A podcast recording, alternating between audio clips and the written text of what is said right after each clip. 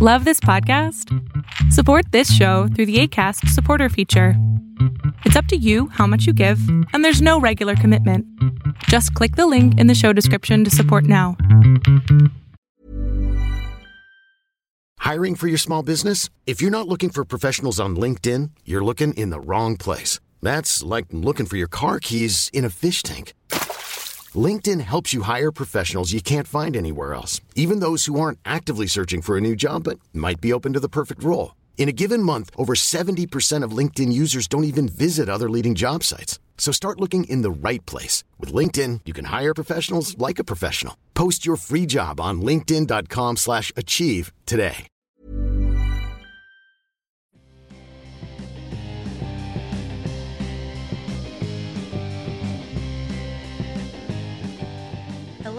Welcome to the Near and Queer to My Heart podcast. I'm your host, Amanda G, coming to you from quarantine. Hope you're all doing well. Hope everybody's staying safe. We're staying healthy. We're doing things to take care of ourselves, of our mental health, of our emotional health. And we're there for you. We're all here for each other. And I know we're all doing the best we can to get by, to get through, to get up, over, around, whatever we need to do. And we're really excited to bring you this episode. This episode, we talked to Beefcake, drag queen in New Orleans. Beefcake is just a wonderful, fabulous human being. Before we get to the interview, just one heads up we did record this prior to COVID 19 outbreak, prior to quarantine, prior to stay at home orders. Uh, so there are references to some shows and uh, especially the AllWays Lounge, which we love so much, AllWays in the owner's Alia. We definitely refer to that and some shows that have been postponed or canceled. So we just want to give you a heads up on that.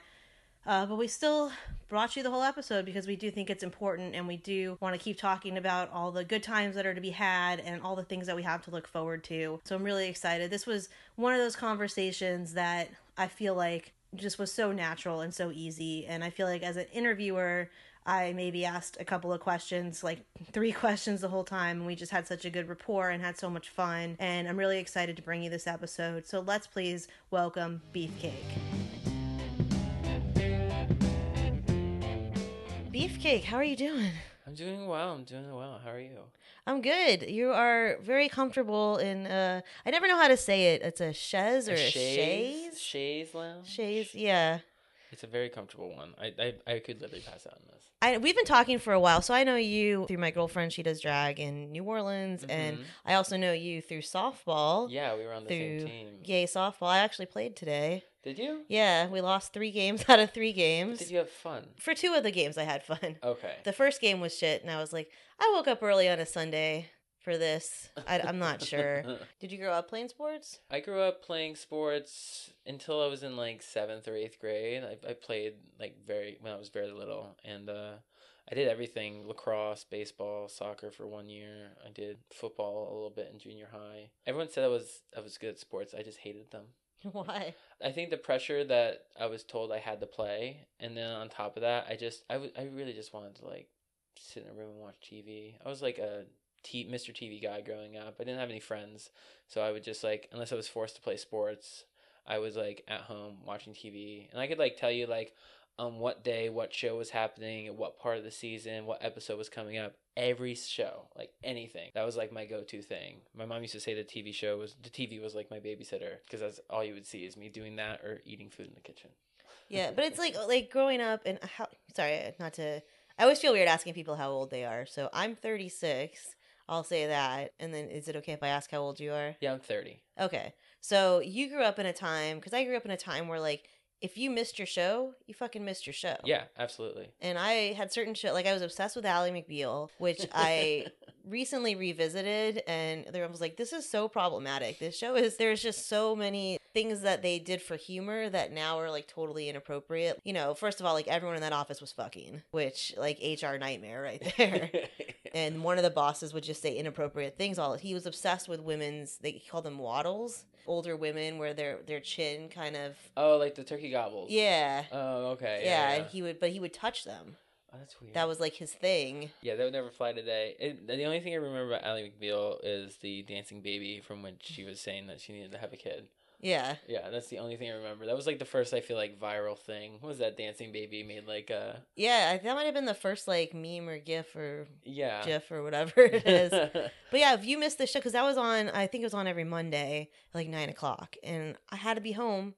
Like I had to, you know, I'd be like, "Mom, we have to get home. Like finish your shit at the store." Like, so you did have to be home or you missed it. Now it's like we, you know, my girlfriend and I, like on the weekends, we catch up on all the shows we missed during the week. You can't, you couldn't do that. Yeah, everything's so on demand now that you can just go go about and get whatever you need. I, yeah, exactly. I used to remember it was like Mondays I had to be home by seven, and Tuesdays I had to be home by five, and Wednesdays I had to be home by eight, and it was just like all those shows would be on at that time, and I just What were your shows? ooh.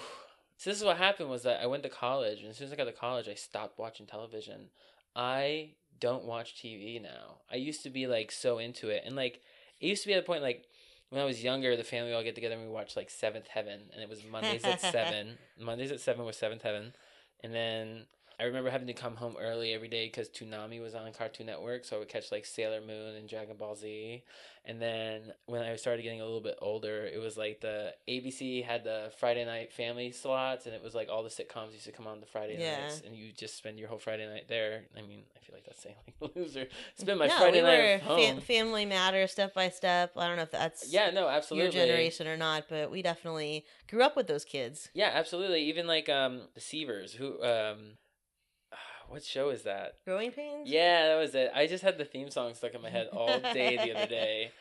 Oh man, but like yeah, all those like all those shows. I, I used to watch everything, literally everything that could come on. I was I was addicted to it. Was it just the escape? Yeah, I was a really lonely kid, and then I got really bullied in high school to the point that I was like, I just would come home every day after work, I mean, after school, and not do anything. The bullying got really bad to a point that like even like I was able to go home during lunch. So like in ninth grade at my school, ninth graders had to stay in, but tenth, eleventh, twelfth could go out for lunch.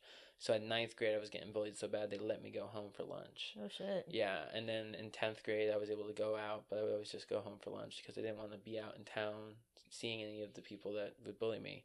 So um, did the school do any like? Did they do anything else, or were they like, oh, you can just go home for lunch, and that's that's us doing something? No, the school didn't do shit, and my mom used to get really mad about it. School wouldn't do anything for the bullying; they would just put me in counseling for it. So like, I would get counseled on like how to like handle being bullied as opposed to stopping the bullying. And then they got really bad at a certain point that, and I didn't know this until after I graduated high school, but my mom like talked to my brothers. My older brother is like one year older than me, and then my oldest brother is three. So he was a senior and I was a freshman, and my brother was a sophomore. And I didn't know that my mom told them to, but they had their friends go into the locker room who had the same gym class as me and like bust in the locker and like tell the bullies to like leave me the fuck alone for a while. Oh shit. Yeah, I Look didn't at know your that mom. happened. That's badass. Well, I'm just surprised because my second brother, like my the, the not the oldest, but the one next under him, he used to be one of those people that would bully me in the hallways. That almost made it like okay for everyone else to bully me. Like we didn't get along for years, and it was pretty bad. But I, I was surprised that he had his friends like tell the bullies to stop bullying me. So because yeah. your, 'cause your mom was the ultimate. yeah, my mom was the ultimate on that, and so. But then eleventh and twelfth grade, I got to take part in this thing called BOCES, where I got to go to a s- different school for half the day, and I would do cooking, and so I was a culinary student for half the day, eleventh and twelfth grade. That's cool for a high schooler. Yeah, it was um BOCES I feel like it was made for like the problem kids. So they they had like a bunch of technical kind of things. You can do like automotive or you can do um cosmetology or you can do culinary or they had some weird ones too. Like I had a couple friends that were doing aviation, so they go fly planes. Oh. It was really really cool stuff, but like it was you could tell that like the kids who would go to that school were the ones that like didn't do well in school and like were the problematic kids. But you weren't problematic. Like all, like No. the kids that were bullying you should have. I wasn't problematic, but I did have a passion for cooking. And so they sort of were like two birds, one stone, get you away from the bullies and get you into something that was vocational. Today, this wouldn't happen. No, absolutely I, not. I hope it wouldn't. No, I, I, I would hope so not also. But no, I, I stopped getting bullied when I went to BOCES because I was only at school for half the day and I wasn't in any of the classes that they were in. Or they had gotten kicked out. I don't remember. So long ago. Graduated high school in 2007. This is like Yeah. early 2000s, this is all happening. But yeah, that severe bullying like affected me. So I didn't have any friends at all growing up.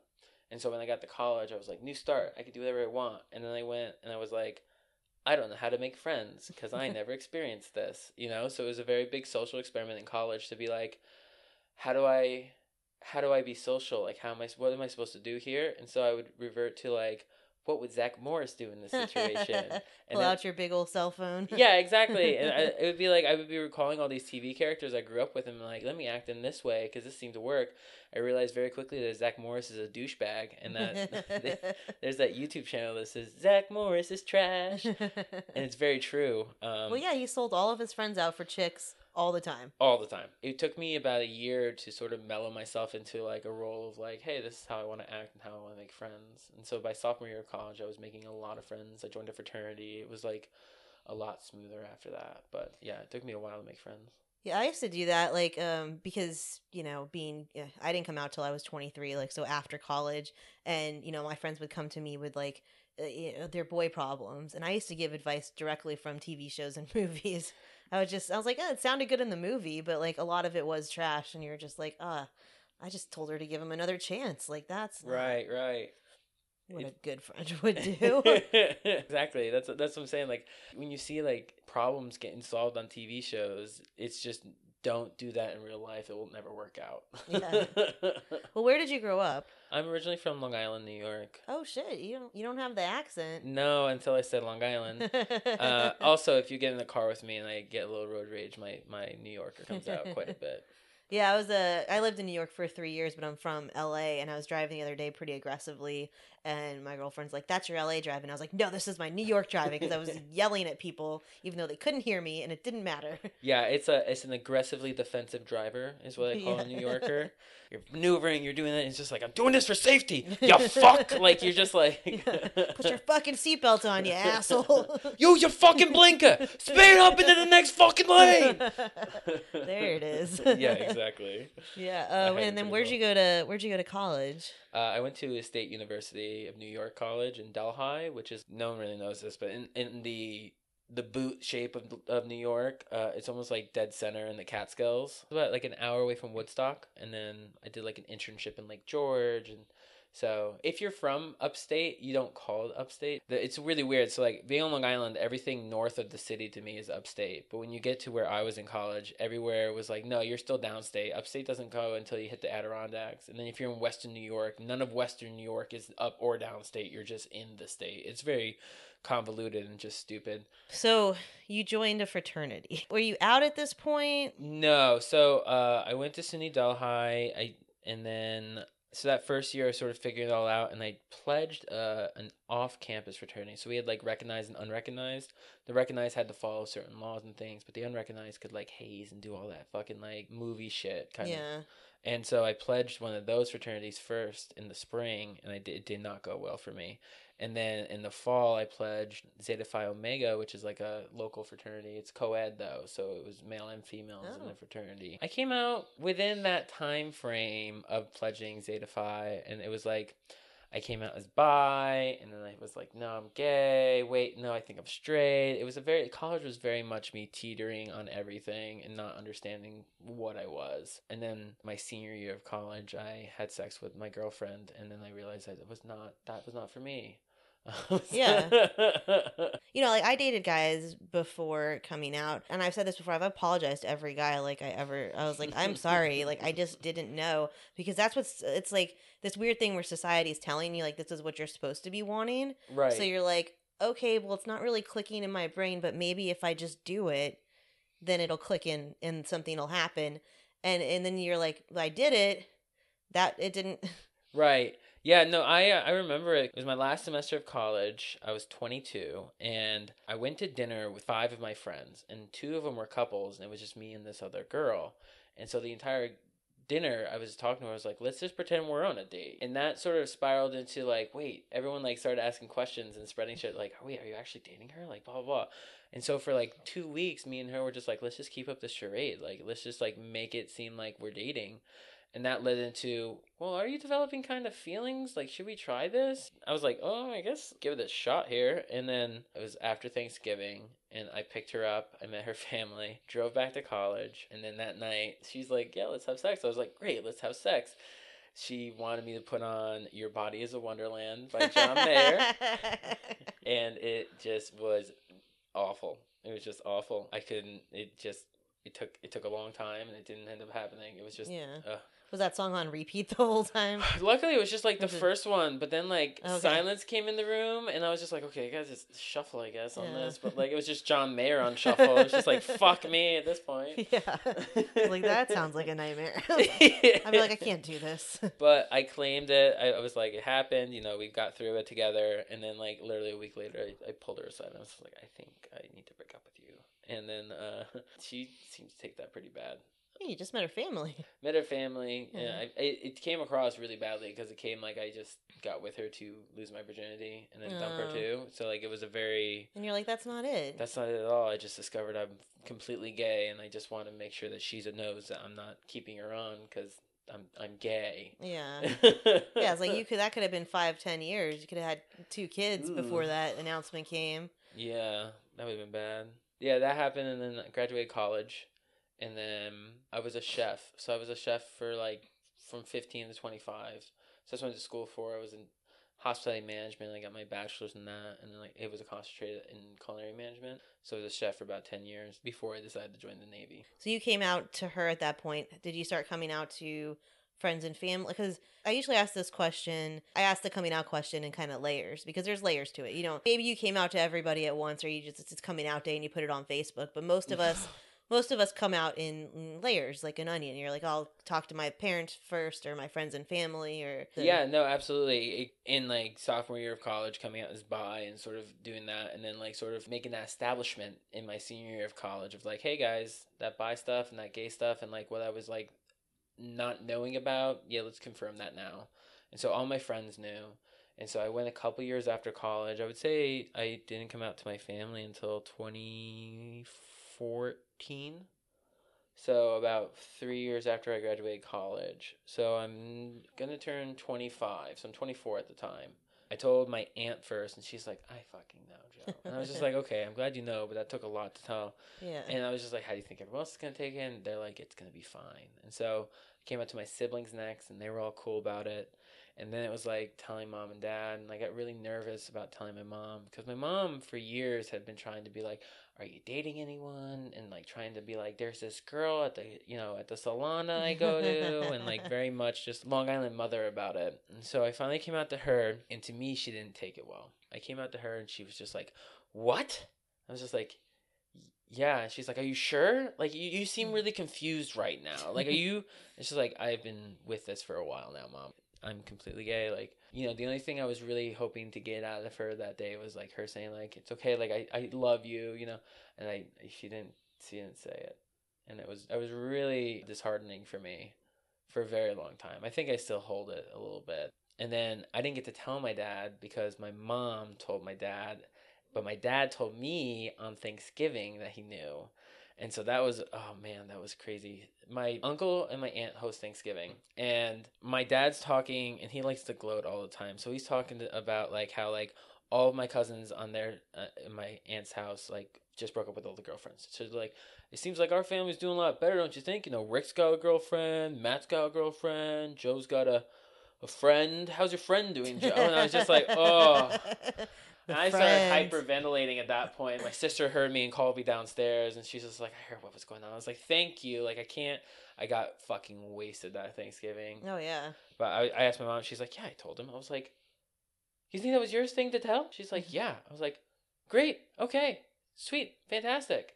Yeah. Like, all right, I guess it wasn't up to me. yeah, exactly. And then less than a year later, I joined the Navy and got out of the house. I always think it's interesting. Like, like there's some people like when I came out, there's some people that were like, "Uh, yeah, duh," and then there's some people that are like, "Oh my god, like what? Wait, wait, you?" And you're like, "How is it?" my siblings seem fine with it. My aunt seemed fine with it. Not just fine with, it, but like under, like knowing. They're like, yeah, I can, I can put two and two together here. Where they're like, My- "I'm glad you said it, and now we can just be." Yeah, and, and my my parents and parents. oh, I don't know about my dad, but my mom did not. She was not picturing it. She just couldn't figure it out. It was like weird. Did you grow up religious at all? Was religion I'm an factor? Irish Roman Catholic, so I went to religion classes after school, and I did my confirmation. I even did a year as a religion teacher in like ninth grade.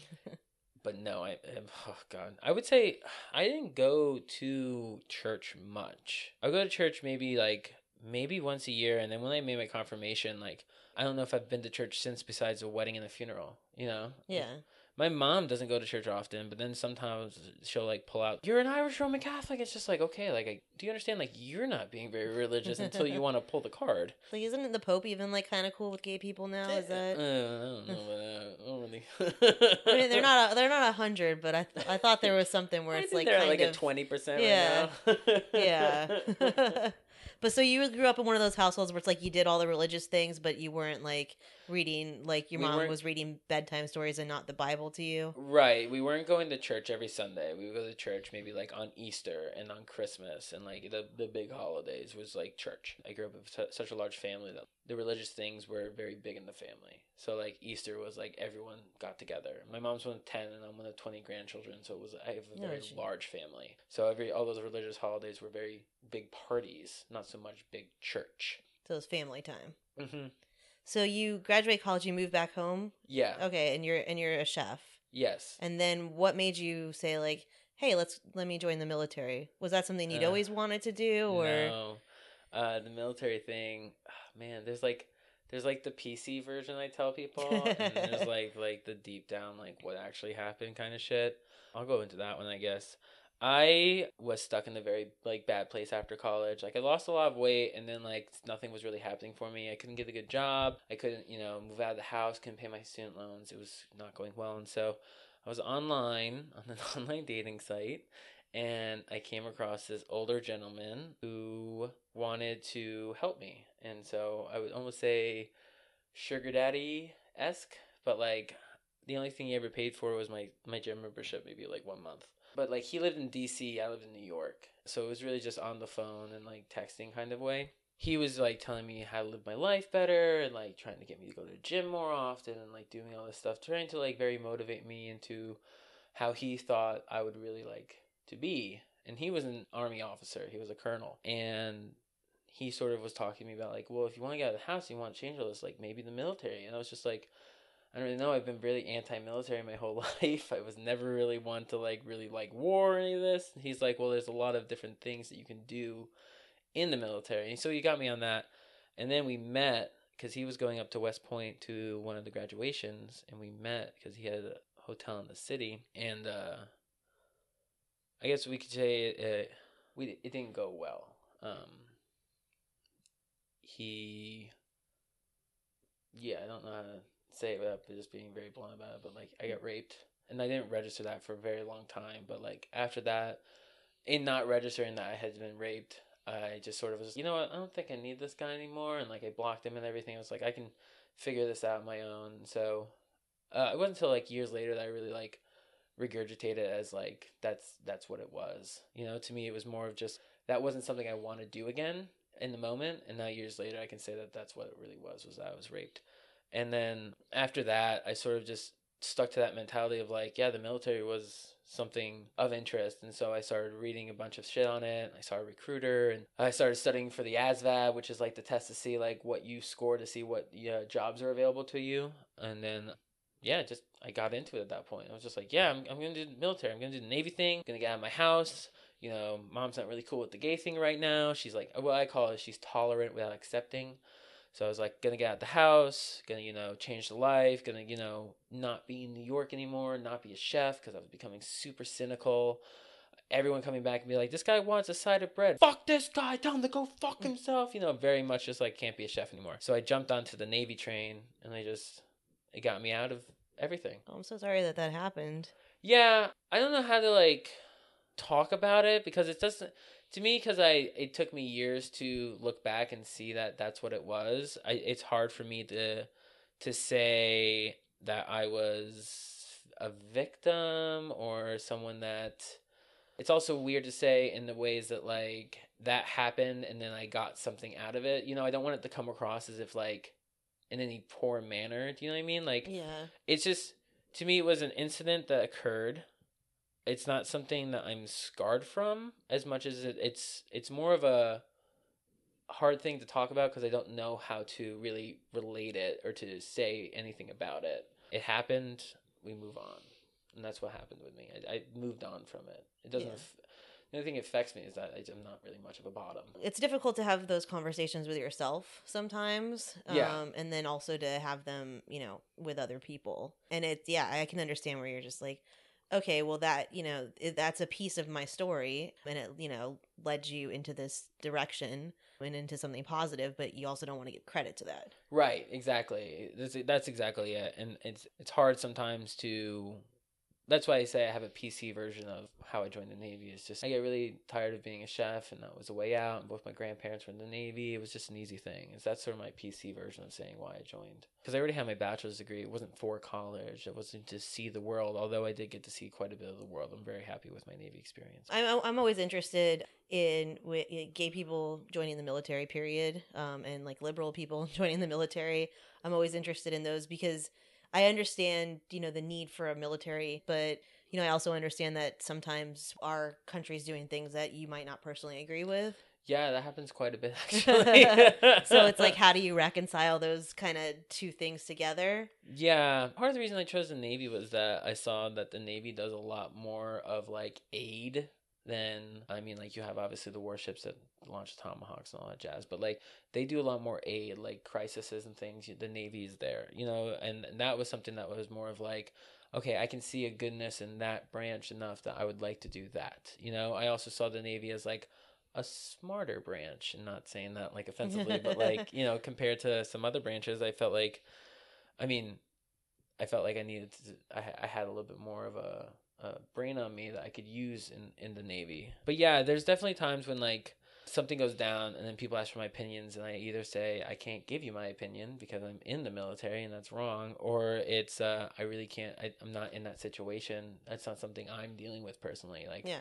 you know I'm not affiliated with the tomahawks launching and, and striking places in Syria and Iraq like that's not me you know that's that's the Navy and I'm in the Navy but that's not what I'm doing currently, you know. I do weather. I'm a meteorologist and oceanographer in the Navy. I'm not doing the the hard front battle shit. Although, yeah, I really am not doing the hard front battle shit.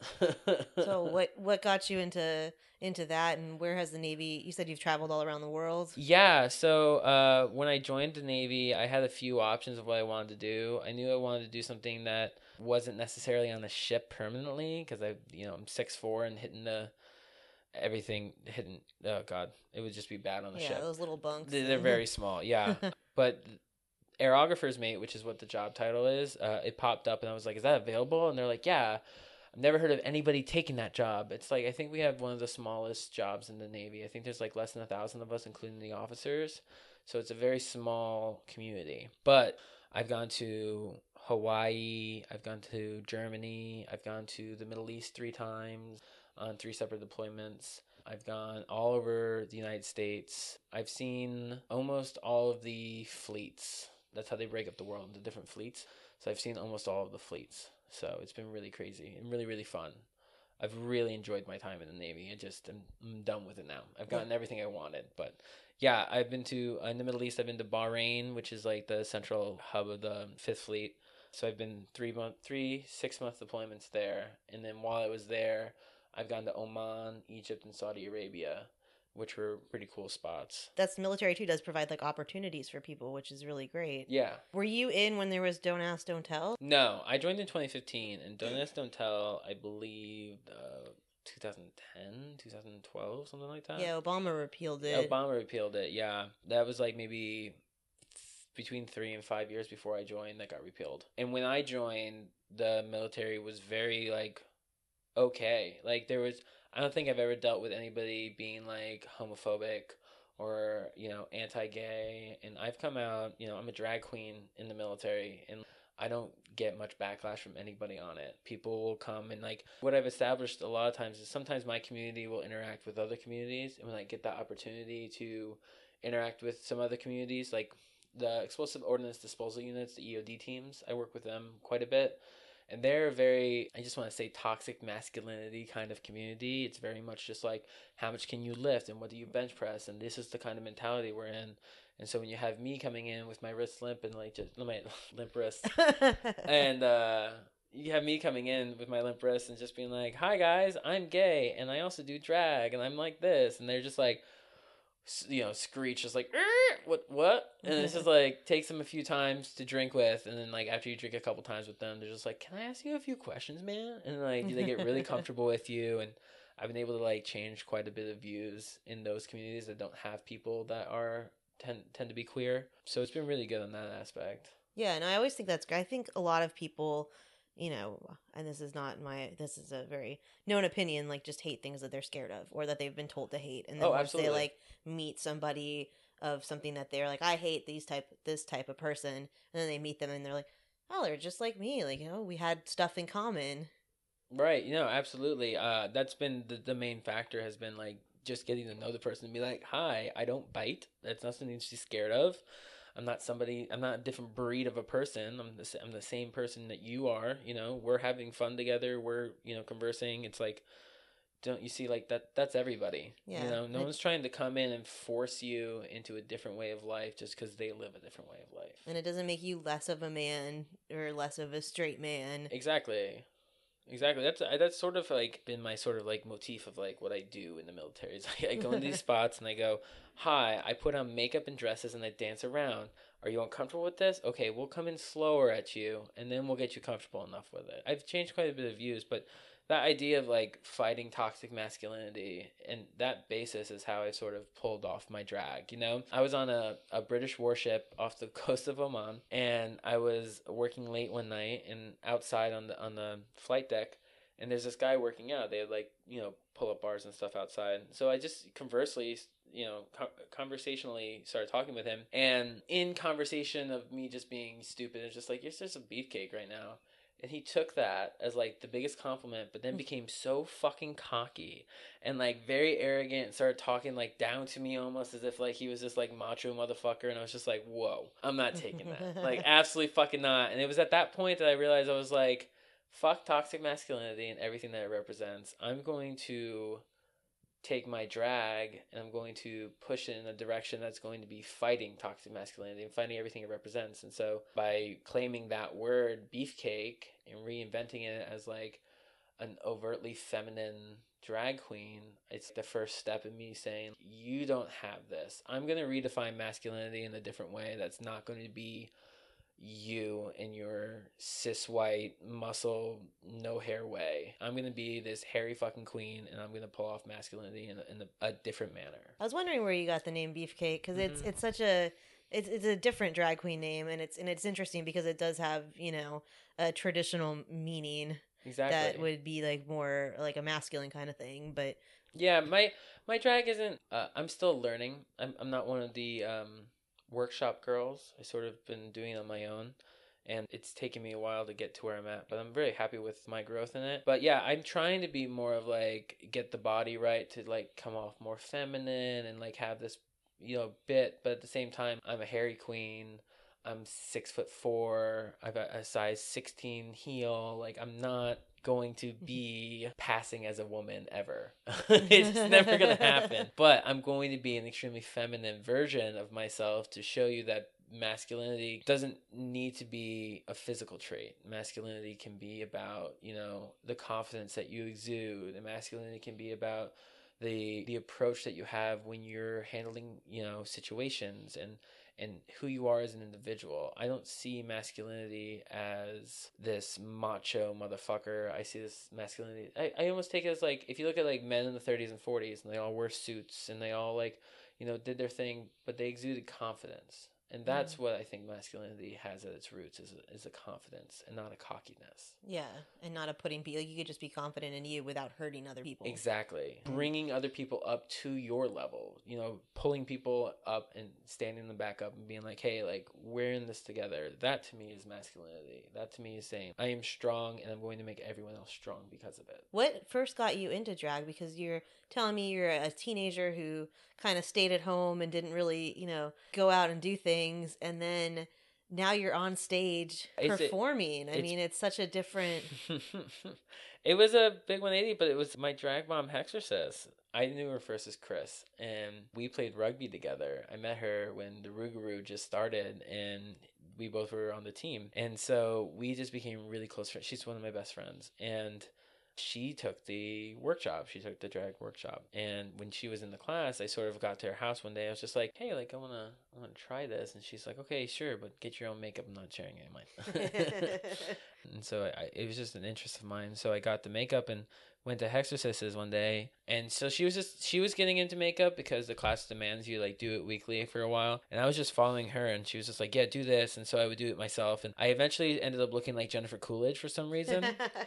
And then based off that, I just ran with it. So I would go home and I would practice like twice, three times a week. And I was just doing it myself. And just, you know, as my Instagram shows, I still only take bathroom selfies. And I, mm-hmm. I need to get myself like a, some sort of screen. But I just started doing that constantly. And that was it. And that was like the start of it. I didn't start performing until last April. How did you start getting gigs? So I was writing Hexorcist's coattails for a while.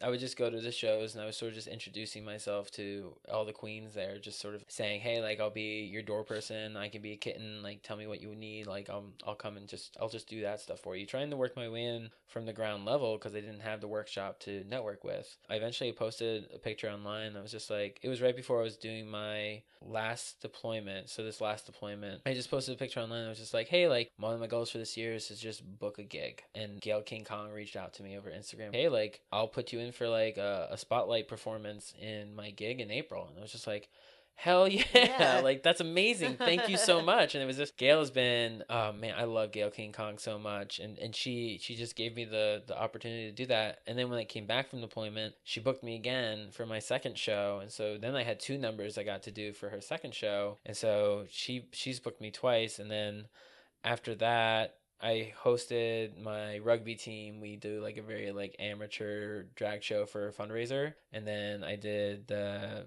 Misk uh, Misk for Misk pageant. And so getting into the swing of things, I did another. I did Hexorcist Going Away show as well, and then I have a couple gigs coming up in March. But like I'm just now getting into the swing of things of actually like performing. I'm extremely into it. Yeah. So were you perform like I know in the military you were letting people know you were a drag queen, but were you performing at all on like when you were on Mm. deployment, or was it just this is part of who I am and you need to know that?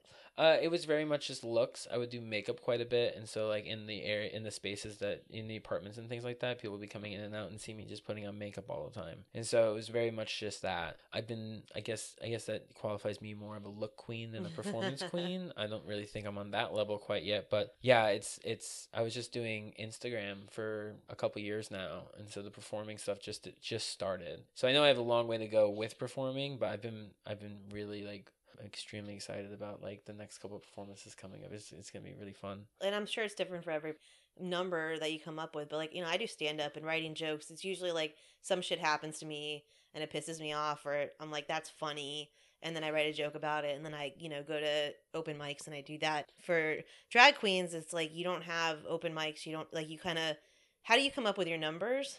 And do you run them by anybody else? Like what's your process? Oh, I, I talk to everybody. I'm I I get a little uh, self conscious to the point that I need to really like talk it out with some people. So I'll I'll talk to everybody about what I'm planning on doing and see if they have opinions on it. I take criticism really well because I, I always try and find what the good thing is to learn from it is, and not trying to just say you're just being an asshole to me because that's not criticism at that point. That's being an asshole. Yeah. some performances like i come up with like i'll either have the look and i try and match it to a song or i'll have a song and i try and match you know something to produce with it. But that's something that candy was talking to me Was she's just like we know she's like you have the look down it's great now work on the performance now like what are you trying to tell? What story are you trying to go through? And so that's something i've been like lately trying to work on is okay yeah i can either have a look with a mix or i can have a mix and make a look happen but like what am i really trying to say here? Because i'm usually like picking cabbage. I'm very much one to go into the crowd and just like pull the dollars and not really give the performance that i think i should be giving. So it's something that's been going through my head lately is like how do i come up with a performance idea? What do i want to say when i'm on stage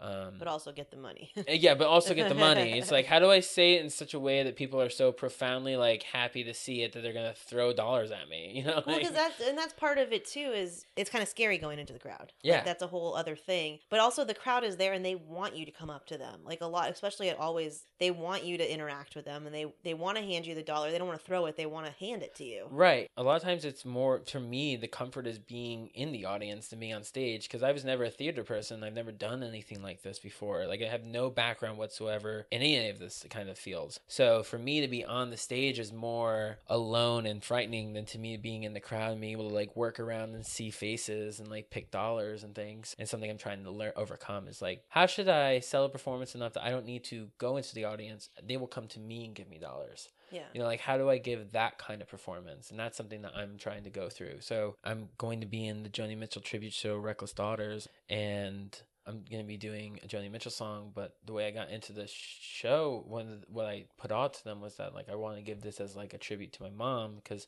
I grew up on Joni Mitchell. Like she's one of the only artists I'd never had to discover. Joni Mitchell was like what my lullabies were. Like she, my mom would sing Joni Mitchell songs all the time, and so I want to give this performance as like an ode to her. Even though I've had like a little bit more of a a little rough patch in the last few years with her, like I still want to give an ode to her with this performance. And so I've been very much researching like, okay, how do I want to tell this story through my mother's eyes on the stage that everyone's going to relate to it? And so that's sort of been like my process as of late for that show. But a lot of times, the last few shows I've been in, I've related them to something personal. Like I was in Quinn LaRue's political drag cabaret extra, and I did a World War III number based off of like my military experience. You know, like it was, or at least that military garb. My other number had nothing to do with me, but it was a number I had a good mix for. It was a Monica Lewinsky number. I was just covered in cum. it's political. yeah, it's political. it fits the theme of the show. right. So it's like I've related them very much to like my personal life. I'm trying to more develop storytelling, and that's sort of in the coming months and the coming shows. I hope to really develop more of like how do I give an arc in a four minute span for you to understand what I'm trying to deliver. It's something I'm, I've been growing with. It's one of the things that like I applied for the workshop once and I didn't get to have an interview to get into the class. And so after that, I sort of was just like, okay, I'll just do it on my own. But one of the things I, I don't think I got to go through the workshop for was that, you know, they take 10 weeks on one song, but they're analyzing each other weekly on like how that performance is going and what they're trying to sell and constantly going over and over and over again. And I didn't get the opportunity to really work through the process of what you're doing on stage. I've had to I've been watching quite a lot of performers. I watch Siren all the time. It's so captivating on stage. And I've always watched her, like how she's moving and going through the crowd and, and when she pauses at places. And that's amazing how you're doing that. Like, yeah. How am I to work that into myself and make that happen for me? You know, like that's been like my latest thing is like, why I've been, I guess, researching by going and enjoying all these shows. And that's what I've always been doing, but now I'm applying it differently. Well, it's good for you to see too, because sometimes I know a stand up, someone, they're like, oh, I love Chris Rock, so I'm to do shit like Chris Rock. And it's mm-hmm. like, yeah, but you're not Chris Rock, you know? So what you just said is perfect, where you're like, I saw Siren.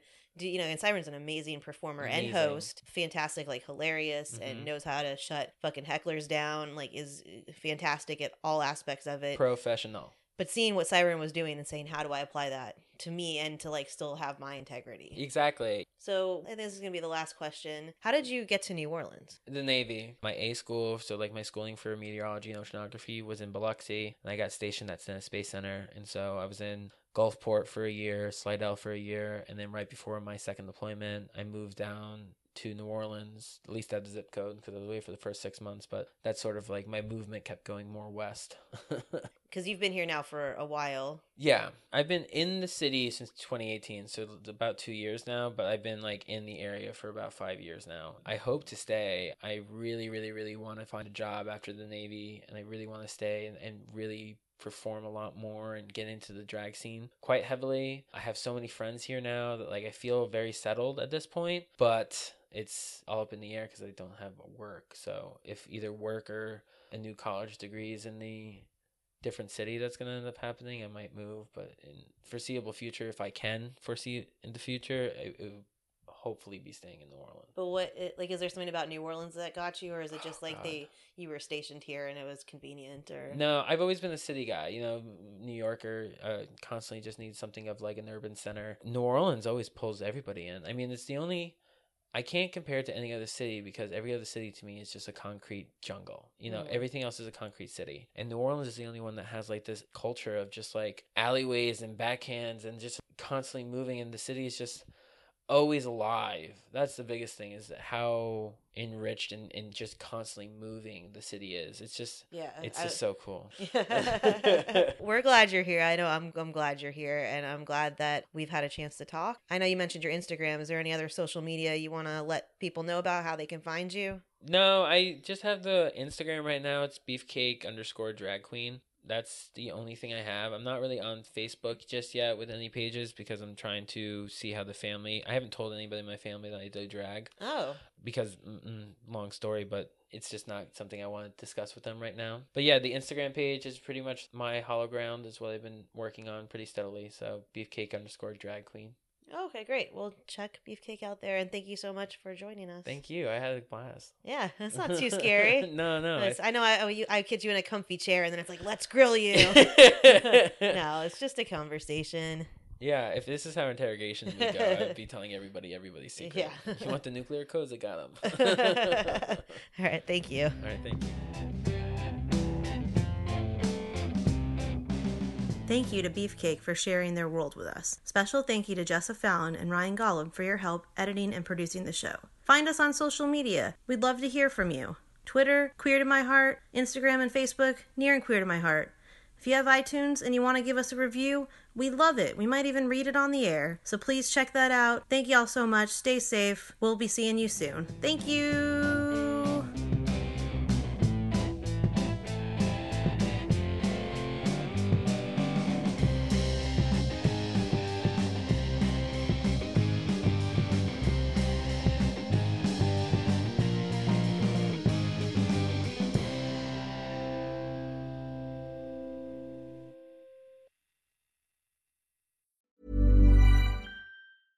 Ever catch yourself eating the same flavorless dinner three days in a row? Dreaming of something better? Well, HelloFresh is your guilt free dream come true, baby. It's me, Gigi Palmer. Let's wake up those taste buds with hot, juicy pecan crusted chicken or garlic butter shrimp scampi. Mm. Hello Fresh. Stop dreaming of all the delicious possibilities and dig in at HelloFresh.com. Let's get this dinner party started.